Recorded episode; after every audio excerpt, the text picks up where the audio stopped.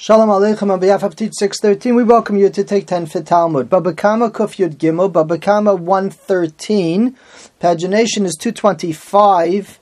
We're starting from the Mishnah, which can be found seven lines into the wide line.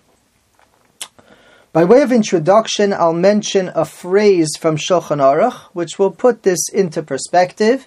In Siman Shin Samach Tes, in the laws of Gezela, theft, the Mechaber writes in Sif Beis, also lehanos bedavar hagazol, a person is not allowed to benefit from an item that was stolen. Afilu la'achar yiyush, even after the owner gives up because it was stolen from him, but it's in the hands of the gazlan, the thief still has it, and now you want to benefit from that item, that's restricted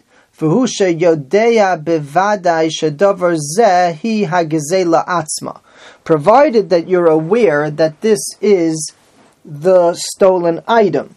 If you're just not sure, he's stolen some things during his lifetime, that doesn't mean that all of his property suddenly becomes forbidden and you can't sit on his bench when you go visit him uh, to ask him to do tshuva. So, if the item is known to be stolen, we're not allowed to have benefit from it.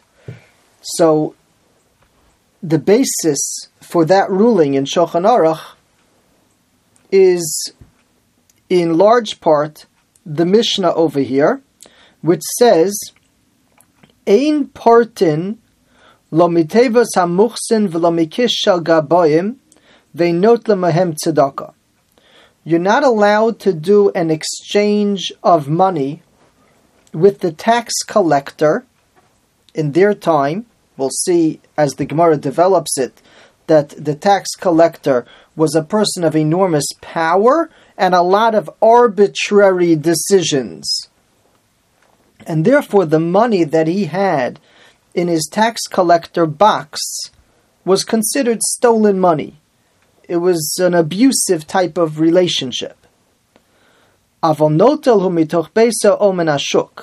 But you would be allowed to do an exchange of money with what this tax collector has in his house, or if he has money in the marketplace for purchase, etc. So that type of money you could do an exchange. But the fear over here is that the money that's in the tax collector box is known to be extortion, and to do an exchange means you're going to end up with coins that are stolen. The Gemara tells us, Tana, Aval nosen lo dinar, but if you owe them money, you're allowed to give them a large coin, v'nosen lo es and you're allowed to accept the, the change from your larger coin. If you owe owe them half a dinar and you give them a full dinar coin, you'd be allowed to take the change. And the concept there is kematzel miyadam, because otherwise they're just going to get more money in an improper way. You're allowed to take that money back again as change, but not as an exchange. If you want uh, singles for a $5 bill, you couldn't do that with them because this money is problematic. Says the Gemara, delving to the very essence of the topic, Umuchsin, you're worried that the tax collector's money is dishonest money. Omar Shmuel, didn't Shmuel teach us Dina de Malchusa Dina?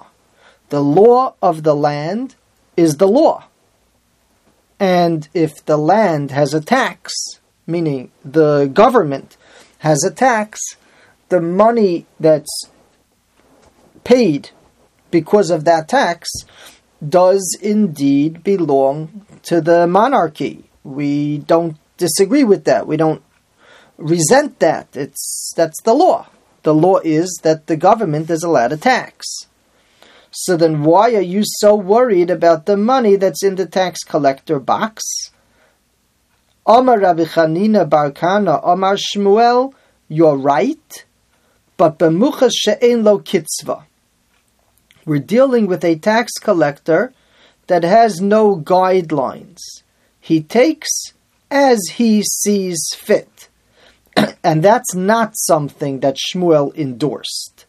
Shmuel endorsed if there's a cross the board tax, government taxes, because uh, we want to provide services or because the king has needs as a monarchy for the army, etc., that's considered a valid tax.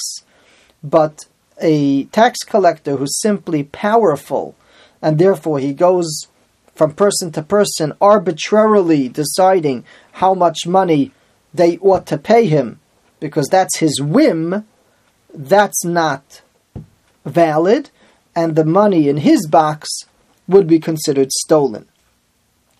Devei Rabbi Amri, the Beis Medrash of Rabbi Yanai gave a different answer.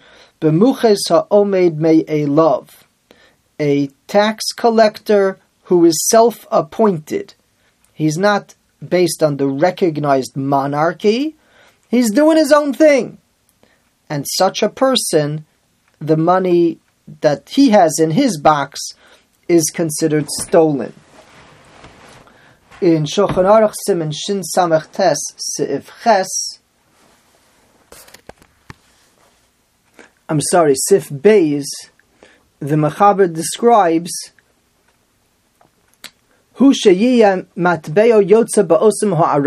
a person who is able to mint coins, and they're accepted.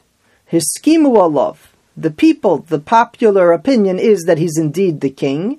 V'sam chadaitem shehi adonehem, and they've agreed that he is their master. She'im lokain, because if not for that agreement, Hareu kegazlan bal he's just a powerful person who's extorting money. But we would say dina de malchusa dina if it's a recognized government. Now the Gemara on Amid Beis shows us the tremendous ramification of this approach that if it's a recognized monarchy, so then their taxation is indeed recognized and accepted, and we wouldn't say theft on that. The ramification, if you take a look on Amid Beis, about eight lines down into the wide, Gufa Omar Shmuel, we learned Dina de Malchusa Dina in the name of Shmuel, the law of the land is the land. Omar Rava, Rava says Teda, it's gotta be like that.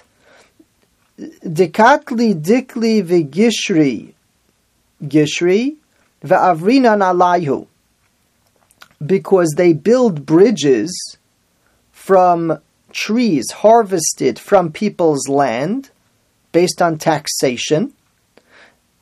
They owed, or you were entitled, the tax collectors were entitled to actually harvest trees in order to build the bridges, and we use the bridges.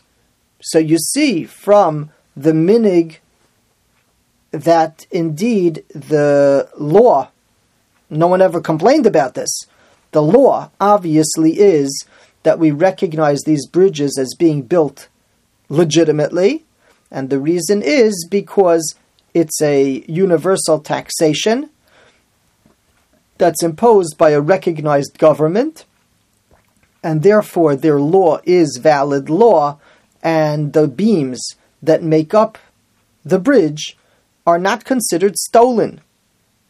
Again, one might think maybe the people are resentful, but that's the law. The law is that such taxation is acceptable. Yashakoach, thank you for joining.